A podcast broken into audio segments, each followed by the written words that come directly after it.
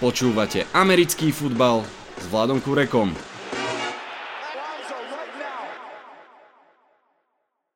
Volám sa Vlado Kurek a hlásim sa vám zo štúdia 8.0.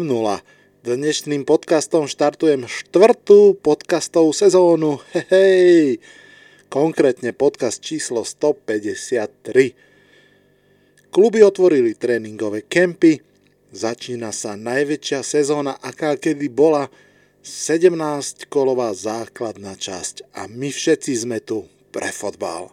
Vitajte a počúvajte.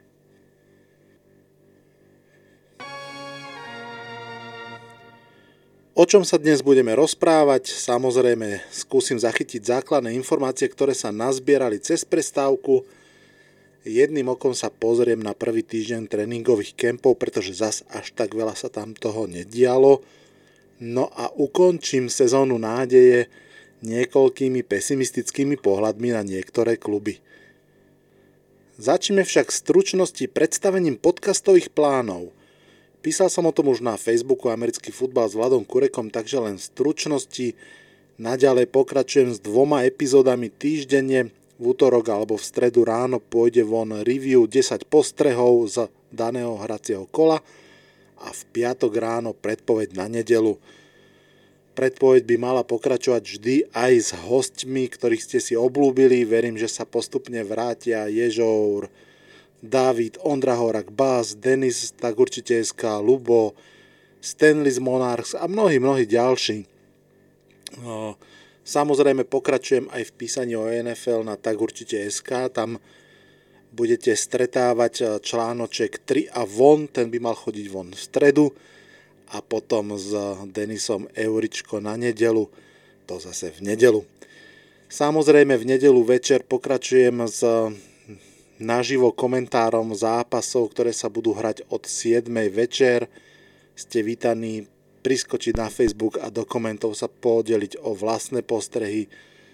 Na Instagrame z času na čas budem dávať videokomenty k niečomu, čo ma zaujme a na Twitteri samozrejme tam pomerne často repostujem rôzne zaujímavé analýzy, postrehy od amerických kolegov.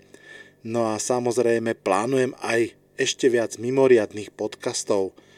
Niektoré budú fokusované na Giants, niektoré budú také tie klasické, napríklad v polčase sezóny, ale aj mám na mysli ďalšie tematické, ktoré pripravujem. Verím, že to bude slušný náklad, verím, že bude zaujímavý a preto by som vás chcel aj touto cestou poprosiť o podporu. Ak viete podporiť tento podcast finančne, budem vám veľmi, veľmi vďačný. Tie peňažky sa samozrejme vždy zídu, neplánujem za ne si kupovať nové auto ani dovolenku, ale na Game Pass, na cloud, na podcastovú službu, na mikrofón a tak podobne a tak podobne.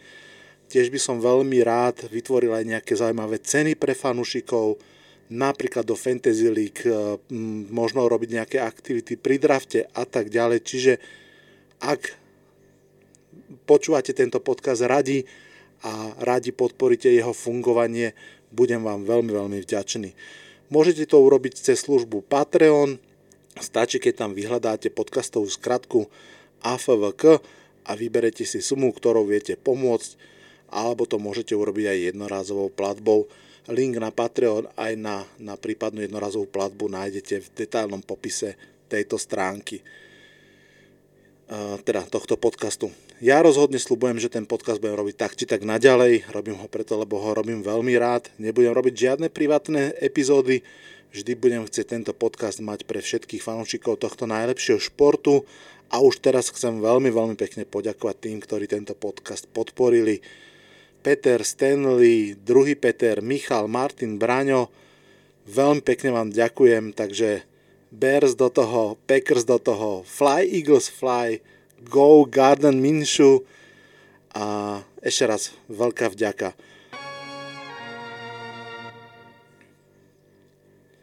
Celkom tak pod radarom sa podľa mňa udiala jedna dôležitá vec – v novej CBA, ktorá bola podpísaná už pred časom, je taká mm, nová, nenápadná a veľmi dôležitá vec. A síce sú tam stanovené celkom vysoké pokuty za nezúčastnenie sa na mandatóri tréningov. Myslím, že je to vo výške 50 tisíc dolárov za jeden deň. to znamená vymeškaný týždeň sa už veľmi rýchlo vyšplhá v podstate k štvrť miliónu dolárov. A je to, je, to, je to vidieť, pretože aj hráči, ktorí naozaj sú nespokojní alebo sú v rôznych iných situáciách, sa jednoducho na tieto oficiálne začiatky tréningových kempov dostavili. Aj taký Xavier Howard, ktorý vlastne veľmi jasne dal najavo, že z Miami Dolphins nechce pokračovať, je na, na tréningoch. Uh, Deshaun Watson je na tréningoch, hoci tam sú ešte úplne iné problémy. Aj Aaron Rodgers je na tréningoch a to je zase úplne iná situácia. Poďme sa ich veľmi tak stručne dotknúť. Začnem Xavierom Howardom. Áno, jeden z absolútne elitných cornerov. Myslím, že mal 10 interception v poslednej sezóne, ktorú odohral výnimočne a okamžite chce nové peniaze. Napriek tomu, že vlastne novú zmluvu podpísal v podstate pred dvoma rokmi, takže nie, že by mal nejakú starú a veľmi zlú zmluvu, ale je pravda, že napríklad eh, Byron Jones, ktorého Miami Dolphins pred rokom získali, tak dostal väčšiu zmluvu a asi to nerobí dobrotu v tom klube. Xavier Howard je veľmi ťažký prípad, pretože je to hráč, ktorý podáva vynikajúce výkony, ale býva aj často zranený a má aj často problémy so zákonom, takže naozaj v tejto chvíli z pohľadu klubu je to tak, že máš novú zmluvu v podstate, ktorá platí zatiaľ ešte len 2 roky a myslím, že ďalšie 3 roky ešte má platiť. Z tých dvoch rokov, z tých dvoch rokov si odohral jednu sezónu veľmi dobre, jednu sezónu si v podstate neodohral a už chceš novú zmluvu. Chápem, že sa to Dolphins nepáči a je dosť možné, že budú hľadať trading partnera. Ak sa tak stane, myslím si, že budú chcieť prvé kolo naspäť, pretože naozaj Xavier Howard má za sebou vynikajúcu sezónu. Deshaun Watson, tam je tá situácia mm, veľmi zvláštna, respektíve veľmi bizarná. Ako sa to vyvinulo? V podstate Deshaun Watson bol najskôr quarterback, ktorého nemalo zmysel pustiť, potom bol quarterback, za ktorého klub mohol v rámci prestavby získať naozaj kráľovské výkupné a teraz je quarterbackom, ktorý je vlastne skôr tomu klubu na príťaž. To všetko hlavne preto, že Deshaun Watson čeli a bude čeliť e, mnohým, mnohým žalobám, či už civilným alebo trestnoprávnym, kvôli e, v tejto chvíli údajnému obťažovaniu myslím, že takmer dve desiatky žien podali proti nemu žaloby a je to evidentne veľmi, veľmi vážne. A z tohto pohľadu hm, ťažko aj inak chápať uh, informáciu od Houston Texans, ktorí potvrdili, že Deshaun Watson je k dispozícii uh, pre trade, ako v podstate už skôr taká, ako takú zúfalú snahu zbaviť sa ho. Mm, veľmi pochybujem, že v tejto chvíli by ktokoľvek za neho dával, čo je len jedno prvé kolo, keďže vôbec nie je jasné, či túto sezónu odohrá, skôr si myslím, že je veľmi pravdepodobné, že ju neodohrá a kto vie, koľko ich ešte odohrá. Poďme k Aaronovi Rodgersovi. To, je, to je takisto situácia, ktorá je svojím spôsobom samozrejme zaujímavá. Svojím spôsobom môžeme povedať, že nám spestrila off-season, pochopiteľne najmä ak máme na ňu taký skôr neutrálny pohľad. Myslím si, že pre fanšikov Green Bay Packers to bolo predsa len o niečo menej príjemné vidieť rozpor medzi svojim klubom a jeho legendárnym quarterbackom.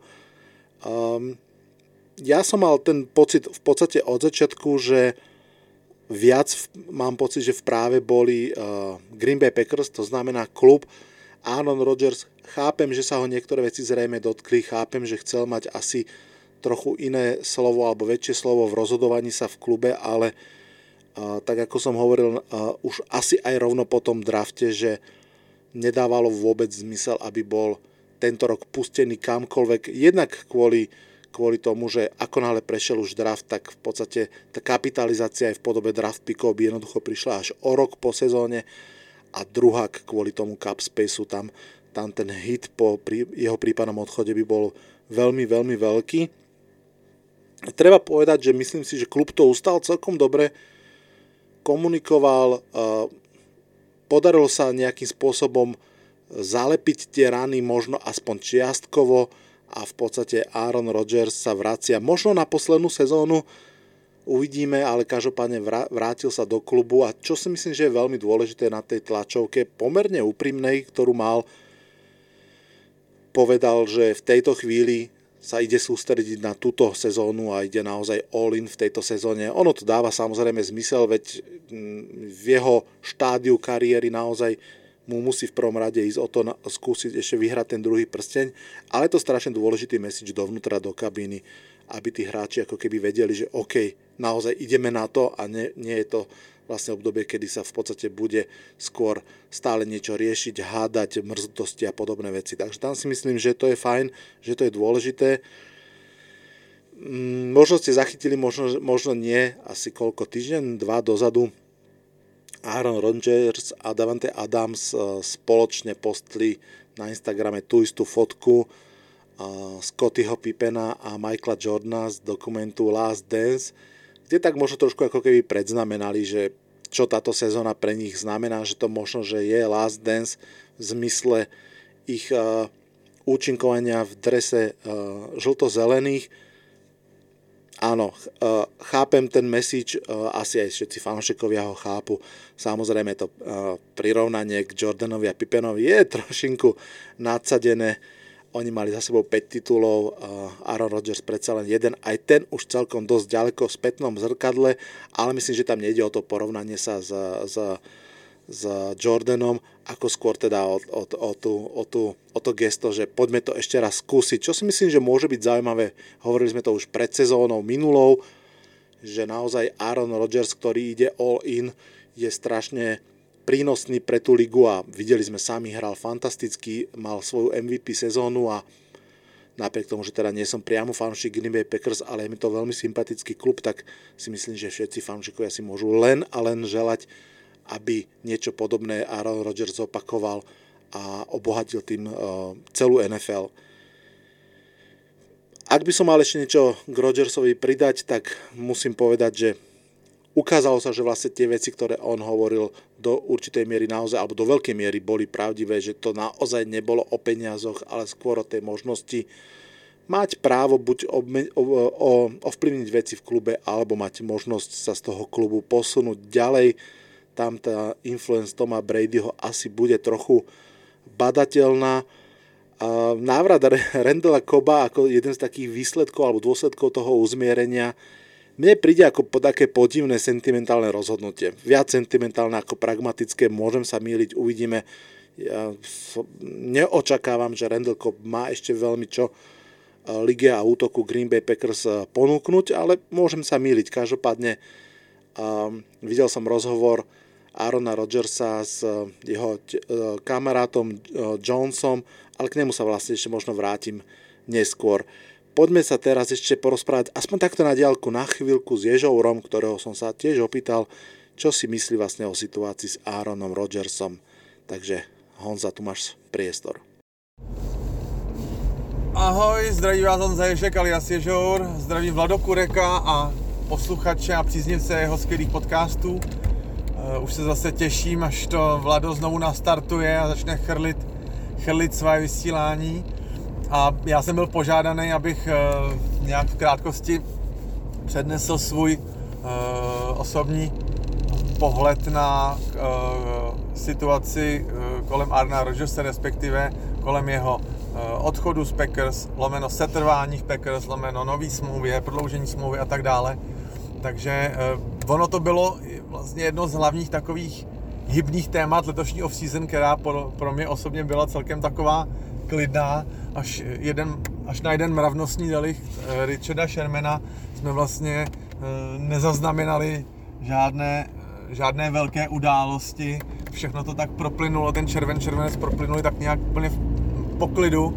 Takže se američtí novináři a reportéři a insideři opravdu zaměřili na situaci kolem téhle superstar, v pravdě řečeno, takže eh, těch informací si myslím, že pořád máme ještě hodně málo, protože eh, nevíme, co se honí hlavou Rodgersovi, něco uh, propustí, něco utají, to samé front office Packers taky nevíme úplně, jaký je jejich pohled na věc. Uh, situace je samozřejmě taková, že uh, cap hit, který v současné době Rodgers má pro sezonu 2021 je takřka zamezuje nějakému uh, katu, protože to je opravdu v říši nějaké utopie nebo absolutně nějaké jenom čistě teorie, že by Rodgers byl, byl odejít z Packers, takže letošní sezonu já vidím jako úplně jasnou, to, o tom jsem neměl pochyby, že by, že by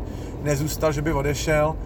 Na druhou stranu má cenu se teď dívat na sezónu 2022. Já myslím, že to je naprosto bezpředmětný.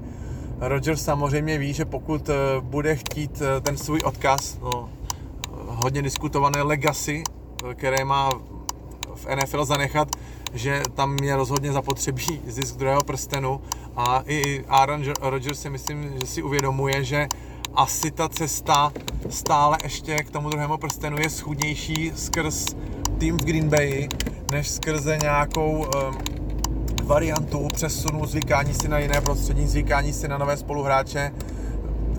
Nemůže být podle mě úplně nějakou Bernou Vinci uh, působení Toma Bradyho v Tampě, protože to si myslím, že je jako velký unikát přestoupit po 20 letech a hned vyhrát Super Bowl v první sezóně, to je úplně něco abnormálního. Takže Aaron Rodgers si myslím, že to vyhodnocuje zatím správně, vyvinul na, na vedení nějaký tlak, ty ve vedení se snaží samozřejmě z mého pohledu Rodgers se si tak nějak usmířit, vys návrat Rendela Koba, což je další věc, která není úplně typická, že by hráč uh, odešel z týmu a po dvou letech se vlastně do něj vrátil, to nevídáme často, takže tady je snaha vlastně přivést Rodgersovi někoho, koho zná, někoho, na koho je zvyklý, uh, ví, jak ta chemie mezi nimi fungovala, ví, jak, uh, jaký, jaký si běhali rauty, jak je to, jak, které, které hry jim fungovaly, takže to si myslím, že bude zase instalováno zpátky do toho playbooku jejich.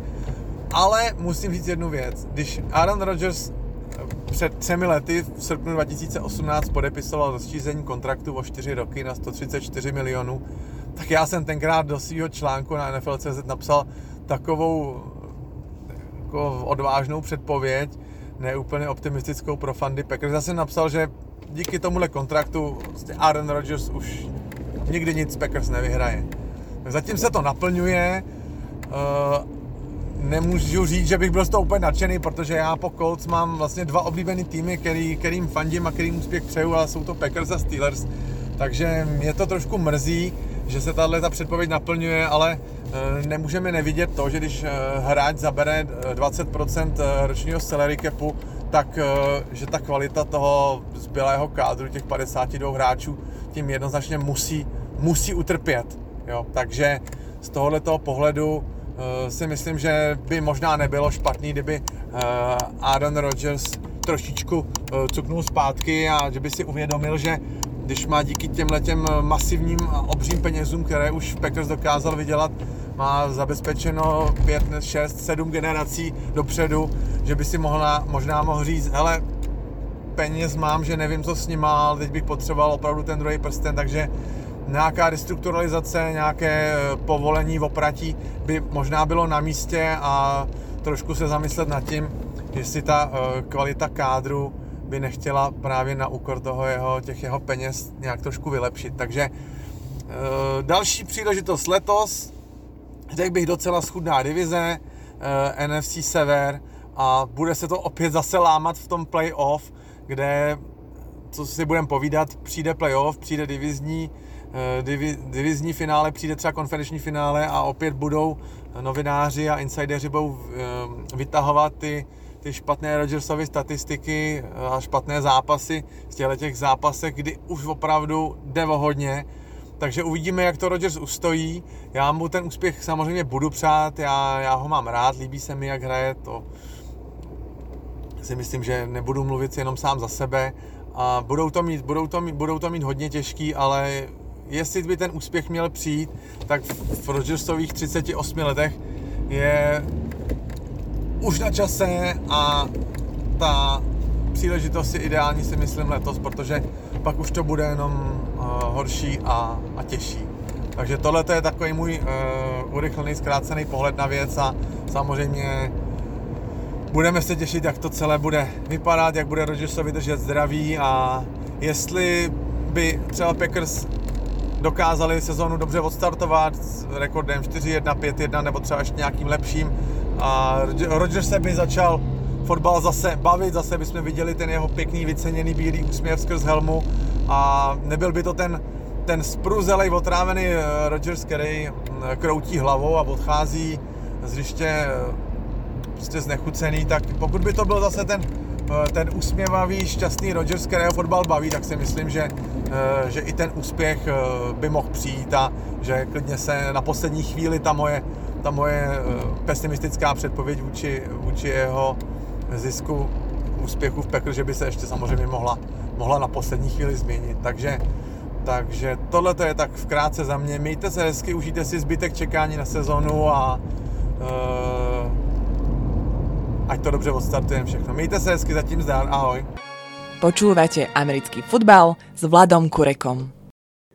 Teraz sobotu NFL Network a NFL zorganizovali televízne pokrytie tréningov všetkých 32 tímov. Prvýkrát sa stalo, že všetkých 32 tímov trénovalo v ten istý deň. Samozrejme, bolo to práve kvôli tomu, aby sa trošku zdvihla tá atmosféra, aby bolo čo dať do televízie, aby bolo možné ukázať fanúšikov, ktorí prišli na tréningy a treba povedať, že to naozaj takýmto spôsobom pôsobilo.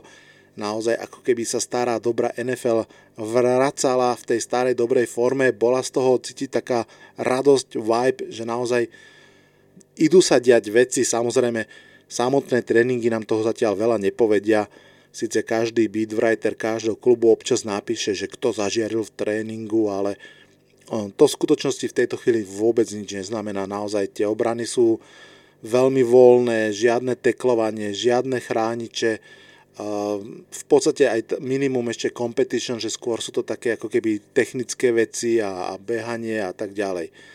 Tie dôležité správy v tejto chvíli žiaľ sú väčšinou tie zlé správy, ako je napríklad zranené koleno ľavého garda Lemieho v Giants alebo zranenie hádzacieho ramena Deka Preskota alebo zranená noha Carsona Venca. Samozrejme, všetci traja ešte je šanca, že budú OK, ale pri Carsonovi Vencovi už správy hovoria, že bude sedieť minimálne do konca preseason a oddychovať a snažiť sa vyhnúť operácii.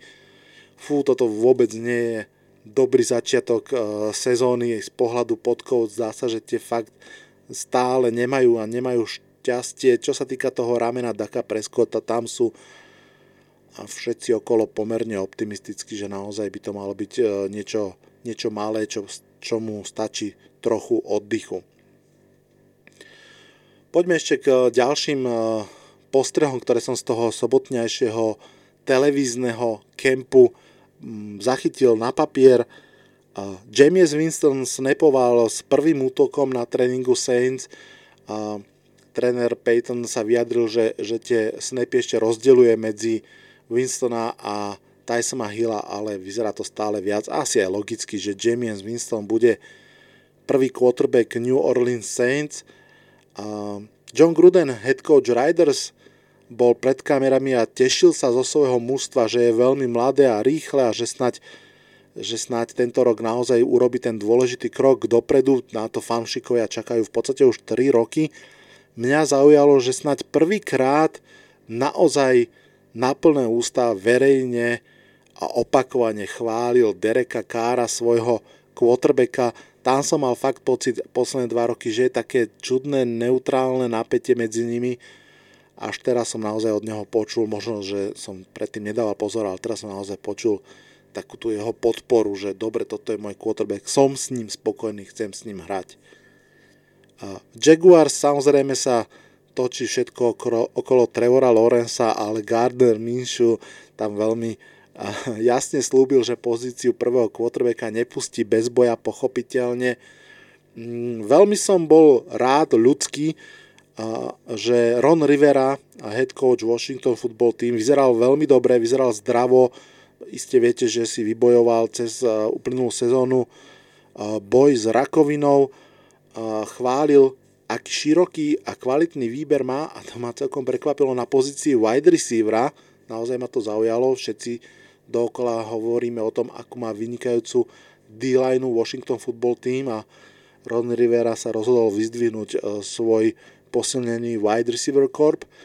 Mimochodom, Washington zostáva ešte aj túto sezónu football team, aj keď vyzerá to, že to nezostane permanentne, ale že sa hľadá nejaké nové meno. Uvidíme.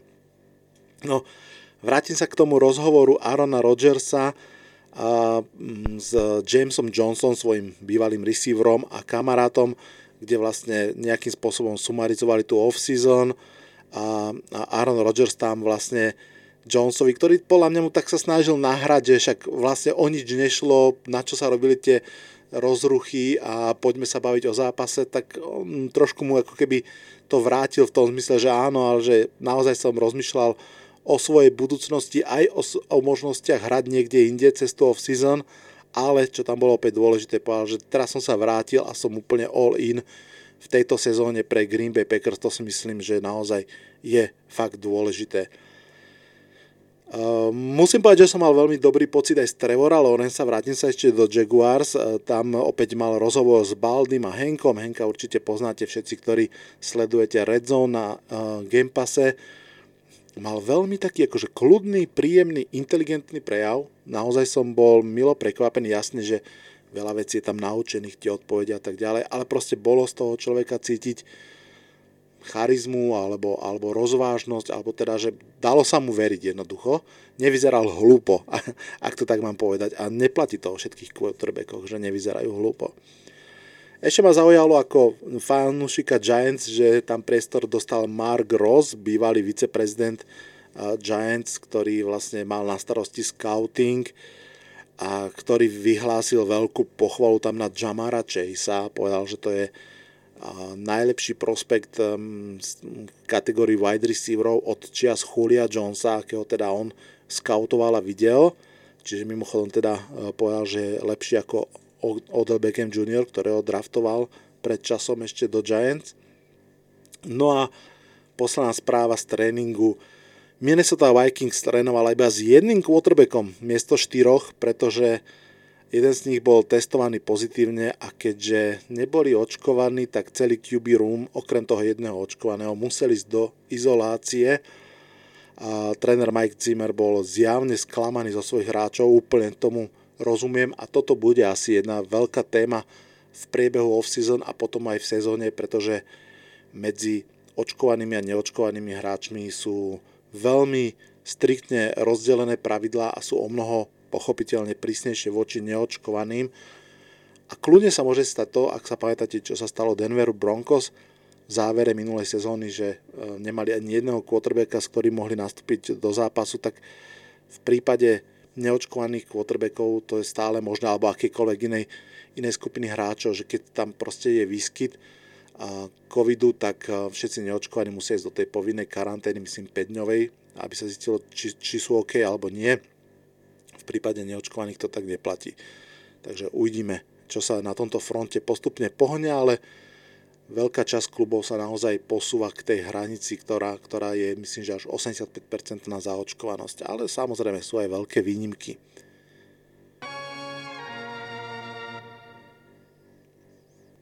Tak a poďme k mierne pesimistickej časti tohto podcastu. A jeden z mojich takých veľkých podcastových vzorov, Dave Demešek, kedy si robieval, myslím, že to ešte aj stále robieva, taký segment No Playoff for You, kde vlastne koncom leta um, dopredu ako keby avizuje, že ktorý klub sa podľa neho nedostane do playoff.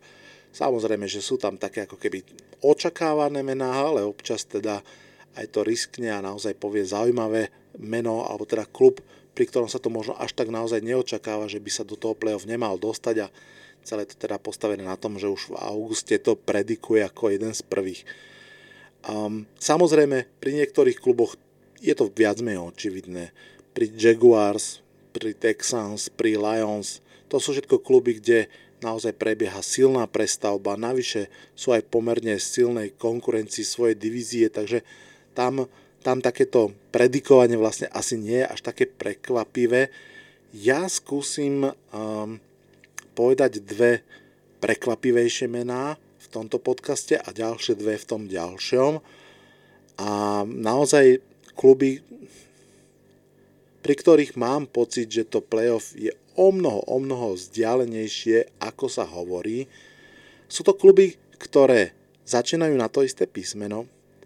Sú to kluby, ktoré vyhrali divíziu v poslednej sezóne a napriek tomu sú to teda kluby, kde mám veľké, veľké obavy, či sa dostanú aj tento rok do playoff. Ktoré sú to kluby? Sú to Pittsburgh Steelers a New Orleans Saints. Samozrejme, NFL je absolútne otvorená liga, všetko sa môže stať kľudne, tie kluby sa môžu do play-off dostať, môžu aj vyhrať Super Bowl, všetko je v tejto chvíli možné.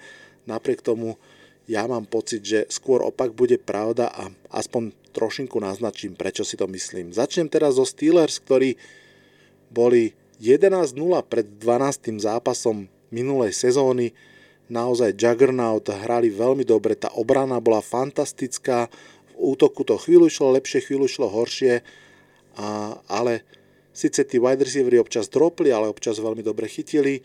Ehm, behová hra škrípala v podstate asi počas celej sezóny, no a starnúci Ben Roethlisberger odohral po vlastne ročnom zranení konečne zase celoročnú sezónu Čakalo sa, akým spôsobom budú Steelers vlastne pracovať v tejto off-season, ako už isto vieme. Na jednej strane uh, stratili Bada Dupriho, ktorý vlastne vo free agency odišiel. Uh, očakávajú návrat Davida Busha, ktorý bol vlastne zranený a ktorý by mal byť dôležitou súčasťou tej obrany. No ale skončili im dvaja linemeni z piatich, myslím, že ľavý tackle a, a center, ak, ak sa nemýlim. A Miesto toho, aby nejakého Lymana v prvom kole draftili, tak draftili vlastne running backa Najee Harrisa z 24. miesta, čo je veľmi zaujímavý prospekt, veľmi sympatický človek, vyzerá byť aj, že naozaj výborný running back. A, no ale ja mám veľmi, veľmi osobne otázku, či toto bolo dobré riešenie. Trošinku mi to pripomína situáciu v Giants so Saquonom Barkleym a Eliom Manningom. Samozrejme, o to silnejšie, že Saquon Barkley bol braný z druhého miesta celého draftu, predsa len medzi druhým a 24. miestom prvého kola je obrovský rozdiel aj v hodnote. Tak či tak však Najee Harris môže byť vynikajúci running back, ale ak tá online pred ním nebude fungovať tak, ako nefungovala potom ani online Giants, tak ani seba lepší running back tam úplne nevyčaruje z toho, um, nejaké zázračné veci, no a navyše rozhodne nepomôže v pass protection, tak ako by pomohol kvalitný lineman, takže trošinku sa obávam, či tá kombinácia starší quarterback, slabšia olajna a miesto do posilnenia olajny um, nakúpenia, tak mám povedať running backa, je ten správny recept uh, na tú krízu. Uvidíme, mám osobne veľké pochybnosti, no a plus samozrejme máme divíziu, v ktorej Cleveland Browns vyzerajú veľmi, veľmi slubne. Viem, že to stále znie trošku smiešne, ale myslím si, že je za tým naozaj kus pravdy. Baltimore Ravens sú, majú stále svoju kvalitu, ktorá možno je jednorozmerná, ale je, je významná. No a Cincinnati Bengals je veľmi pravdepodobné, že oni proste budú rásť minimálne v tom útoku. Joe Burrow v druhej sezóne, teraz aj s Jamarom Chaseom, to môže byť extrémne veľká sila, takže tejto kombinácii faktorov, tak ako to v tejto chvíli vidím, tak to vidím tak, že naozaj Pittsburgh Steelers v tejto sezóne budú bez playoff. No, New Orleans Saints. New Orleans Saints vyhrali svoju divíziu 4 roky po sebe. 4 roky dominovali a dá sa povedať, že to boli možno, že 4 najlepšie roky Drew Brisa, respektíve, poviem to trochu inak, 4 najlepšie mužstva, v ktorých Drew Brees v celej svojej sezóne kariére hral, obrovská, obrovská škoda úprimne, že ani jeden z tých 4 rokov nedotiahli až do Super Bowlu a do prípadného víťazstva Super Bowle. New Orleans Saints boli naozaj že extrémne silné mužstvo. Management robil všetko preto, aby e, to mužstvo a Drew Brees sa dotiahol vysoko. Dopadlo to, ako to dopadlo. Chybné výroky rozhodcov, kolaps v playoff, No a vlastne v poslednej sezóne sa už ukázalo, že jednoducho ten vek Drubry sa dohnal v jednom okamihu ešte aj spojený s tými zraneniami a už to proste nešlo. Uh, Saints bez Drew Brisa je premena, ktorú v podstate si v tejto chvíli úplne nevieme predstaviť a je veľkou otázkou. A navyše je to klub, ktorý mal významné finančné problémy. Treba povedať, že ich vyriešil um, lepšie, ako som očakával, alebo teda lepšie, že, že nemusel pristúpiť k toľkým odchodom hráčov, ako som si myslel, že sa bude musieť udiať. Dokonca bol schopný uh, management podpísať Jamiesa Winstona naspäť vlastne Takže z tohto pohľadu ten káder je ako keby v lepšom stave, ako som očakával. Samozrejme, uvidíme, čo to bude znamenať. Stále je tam kvalita v obrane, stále je tam vynimočný Alvin Kamara, ale je tam aj Michael Thomas, ktorý evidentne nie je spokojný, nechce byť už v tom klube. Ak ste nezachytili, tak len poviem, že veľmi neskoro, v podstate až eh, myslím, že nejak v polke júla alebo tak, išiel na operáciu, myslím, ruky a vyvolal to veľkú nevôľu v klube a Sean Payton to vlastne mm, na tlačovke jasne pomenoval, že, že nechápe, prečo takto neskoro išiel, alebo teda, že klub by si rozhodne predpokladal a prijal, aby išiel na takúto operáciu o mnoho skôr, aby vlastne nechýbal toľko zápasov, ako teraz bude Očakáva sa, že minimálne myslím, že prvé 4 alebo možno prvých 6 zápasov Michael Thomas vlastne takýmto spôsobom skýpol, lebo si posunul tú operáciu na neskoršiu časť leta. Proste naznačuje to tam, že nie je v tom klube spokojný. Už minulú sezónu to viac mi bolo jasné. Boli tam aj nejaké hádky, dokonca aj nejaká interná bitka v kabíne. Michael Thomas aj tam hral cez, cez zranenie, lebo vlastne chcel byť ako keby s Drew Brisom na ihrisku. Uvidíme, ako sa to teraz celé vyvrbí v tejto sezóne. Osobne by som skôr očakával to, že ak um, nebudú New Orleans Saints hrať nejak výrazne nad očakávania, tak Michael Thomas kľudne môže byť jeden z hráčov, ktorí budú ponúknutí na trade uh, tesne pred uh, uzávierkou uh, tradeov. Každopádne mám pocit, že tých napätí tam je veľa, odchod Drew proste musí vždy bolieť pri všetkej úcte k Seanovi Paytonovi, ktorú mám a považujem ho za vynikajúce trénera. Som veľmi zvedavý, čo urobí s Jamiesom Winstonom, ale kým to neuvedím, neuvidím, tak, tak neuverím. V tejto chvíli očakávam, že Jamies Winston plus minus bude tým Winstonom, ktorého poznáme, to znamená, bude hádzať fenomenálne lopty, ale aj strašné, strašné interception. No a samozrejme v divízii je stále Tampa Bay Buccaneers, v divízii je aj Atlanta Falcons, o ktoré zase až tak veľa v tejto chvíli neočakávam, ale je tam aj zlepšujúca sa Carolina Panthers. A teda práve v tej kombinácii práve Carolina Panthers, Tampa Bay Buccaneers a teda uh, situácia trošku bez Michaela Thomasa, úplne bez Drew Brisa mi hovorí, že New Orleans Saints tento rok nevyhrajú divíziu a teda myslím si, že ani nepostupia do playoff. Tak, sorry za, za dve zlé správy pre dve konkrétne uh, fanbázy, no a poďme už k poslednej téme a to je Hard Knocks. Určite všetci poznáte Hard Knocks, spojený projekt HBO a NFL, ak nie, tak len veľmi stručne poviem, je to v podstate štvor alebo 5 dokument, z prípravy z tréning campu konkrétneho mužstva v danej sezóne. V podstate tam vidíme veci, ktoré sú takmer live, v podstate s týždenným oneskorením. No a je to vždy samozrejme extrémne zaujímavé pozrieť sa do kuchyne daného klubu, akým spôsobom sa pripravuje na sezónu. Tie kamery naozaj idú takmer všade, vidíme, ako, sa, ako hráči trénujú, vidíme, ako sa management rozpráva, vidíme, ako sú katovaní hráči, to by vždy taká ako keby dramatická časť. Pochopiteľne nevidíme úplne, úplne detailne veci, nevidíme konkrétne taktiky a hra, hry, dizajny a tak ďalej, ale minimálne vidíme dosť na to, aby sme vedeli, aká atmosféra v tom klube je, ako to tam funguje.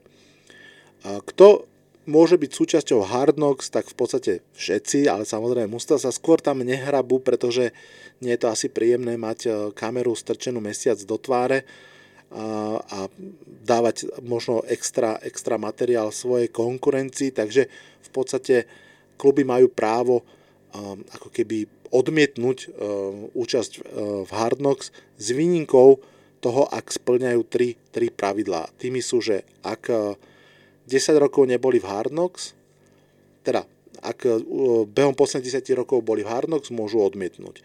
Ak majú prvoročného head coacha, môžu odmietnúť a ak minulú sezónu ne, nebo, boli v playoff, môžu odmietnúť. Keď zoberieme tieto tri pravidla dohromady, tak vlastne tento rok boli na výber, si HBO vyberalo z piatich klubov, ktoré vlastne boli eligible a nemohli tým pádom odmietnúť. A to boli Cowboys, Giants, Broncos, Cardinals a Panthers. No a z týchto klubov si vybralo HBO Dallas Cowboys. Dallas Cowboys bude vlastne prvým ústom, ktoré bude už tretíkrát v Hard Knocks. A samozrejme trošku sa aj hovorí, že, že Dallas Cowboys je práve ten typ klubu, alebo hlavne jeho majiteľ Jerry Jones, ktorý sa tam aj celkom rád vidí, pretože predsa len je to človek, ktorý rozumie biznisu a, a okrem teda tých športových výsledkov vie, že ten, ten biznis je postavený aj na viditeľnosti tej značky a na popularite tej značky a naozaj značka Dallas Cowboys patrí k absolútne najpopulárnejším v NFL. Ale tiež môže byť aj pravda, myslím, že aj náš fanúšik Jaro ktorý je veľký fanúšik Dallasu, to niekde uviedol, že aj Hard Knocks trošku zase potrebujú Dallas Cowboys a ten ich lesk na to, aby trošinku oprášili aj, aj svoj imič. Každopádne teda vzniklo toto manželstvo a myslím si, že naozaj veľmi zaujímavé a už od budúceho týždňa budeme vidieť na obrazovkách či už HBO Max alebo eh, na Game Pass NFL Network eh, novú sezónu Hard Knocks. Prvá sezóna býva ináč vždy eh, dostupná pre všetkých zadarmo aj na YouTube, ak teda nemáte kúpený Game Pass a potom tie ostatné už len na spomínaných kanáloch. Čo môžeme očakávať od tohto ročného Hard Knocks? Pochopiteľne téma číslo 1, návrat Deka Prescotta. Dek Prescott hm, sa zranil minulú sezónu, neodohral ju a v off-season konečne po rokoch vlastne podpísal ten svoj veľký, veľký kontrakt, a to je veľmi silná téma, pochopiteľne, pretože mm, jednak bude otázka športová, či, či po, tom zranení sa vrátil fit a zároveň aj ako keby taká klubová, že či si ten, ten veľký kontrakt obhájí tými výkonmi. Navyše sa vlastne už v prvom týždni zľahka zranil, už som to spomínal na tom hádzacom ramene, nemalo by to byť nič vážne, ale predsa len, takže všetko to dianie okolo Daka Preskota nepochybne bude ústrednou témou celého Hard Knocks. Zeke Elliot určite ďalšia postava, ktorú by som očakával, že bude featurovaná v Hard Knocks pomerne často, predsa len je to elitný running back, dostal pred rokom elitné peniaze, má za sebou naopak zase zlú sezónu, a bol tam aj nejaké zranenia, bol tam veľa fumblov, mm, bude veľká otázka, s akým mindsetom ide do novej sezóny obhajiť svoje peniaze a pozíciu v klube, a, takže to môže byť veľmi zaujímavé. Tretia rovina, ktorá môže byť veľmi zaujímavá, je budovanie obrany. Vieme, že, že Dallas Cowboys mal posledný rok veľmi slabú obranu. Kým ešte Dak Prescott hral, tak ten útok sa to snažil nejakým spôsobom prekryť pochopiteľne, ale potom tá obrana už naozaj sa rozpadla. A prišiel do tej obrany prvokolový uh, draft pick, prišiel tam nový defenzívny coach, coach Dan Quinn, bývalý hlavný tréner Falcons, čo v podstate asi nie je až také veľké renome, ale aj vlastne zároveň bol bývalý defenzívny koordinátor Seattle Seahawks, tej povestnej Legion of Boom. Takže to môže byť naozaj veľmi zaujímavé, ako bude vyzerať tá Cowboys obrana pod vedením Dana Quina. Máme tam Majka McCarthyho v svojej druhej sezóne, to môže byť samozrejme zaujímavé a rozhodne by som očakával, alebo teda očakávam, že a rodina Jonesovcov tam takisto bude mať celkom slušný priestor a nie len Jerry Jones, ktorý je pochopiteľne hlavou toho klubu a tým, tým, tým menom vlastne za tým klubom, ale vlastne aj, aj jeho syn, ktorý v skutočnosti už pomerne výrazne vedie tie futbalové operácie a som zvedavý, do akej miery práve on bude dostávať v tom, um, v tom dokumente priestor. Každopádne veľmi sa už na to teším, na tú znelku, keď začne hrať, pretože to už je proste neklamné znamenie toho, že liga sa blíži.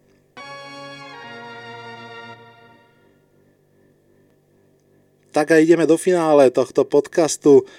Začína nám preseason najväčšej sezóny, aká kedy bola, už som to hovoril, 17 kôl základnej sezóny, v každom kole zaujímavé témy, zaujímavé zápasy. Hneď kick-off Cowboys versus Buccaneers môže byť skvelý futbal. Čaká nás súboj titánov Belichick versus Brady. Čaká nás návrat Sema Darnolda, bude hrať proti Jets. Návrat San Francisca, verím tomu, v plnej sile a v zdraví. Čakajú nás um, Las Vegas Raiders s fanúšikmi v tom no, svojom parádnom novom štadióne. Čakajú nás Chargers s Herbertom, ktorý hral fenomenálne minulú sezónu a veľa, veľa iných tém. Už teraz sa na to extrémne teším, verím, že aj vy. Bude sa na čo pozerať a bude o čom sa rozprávať. Ešte raz vás chcem poprosiť, ak máte chuť a možnosť podporiť tento podcast eh, aj finančnou podporou, budem vám veľmi vďačný na Patreone alebo priamou platbou alebo ho podporte aspoň nejakým lajkom na Facebooku, vyšerovaním podcastu. Aj to je úplne skvelý spôsob, akým podporovať tento, tento podcast a celú túto komunitu. Na dnes je to naozaj všetko. Odhlasujem sa z tohto podcastu, počujeme sa o týždeň. Čaute, čaute.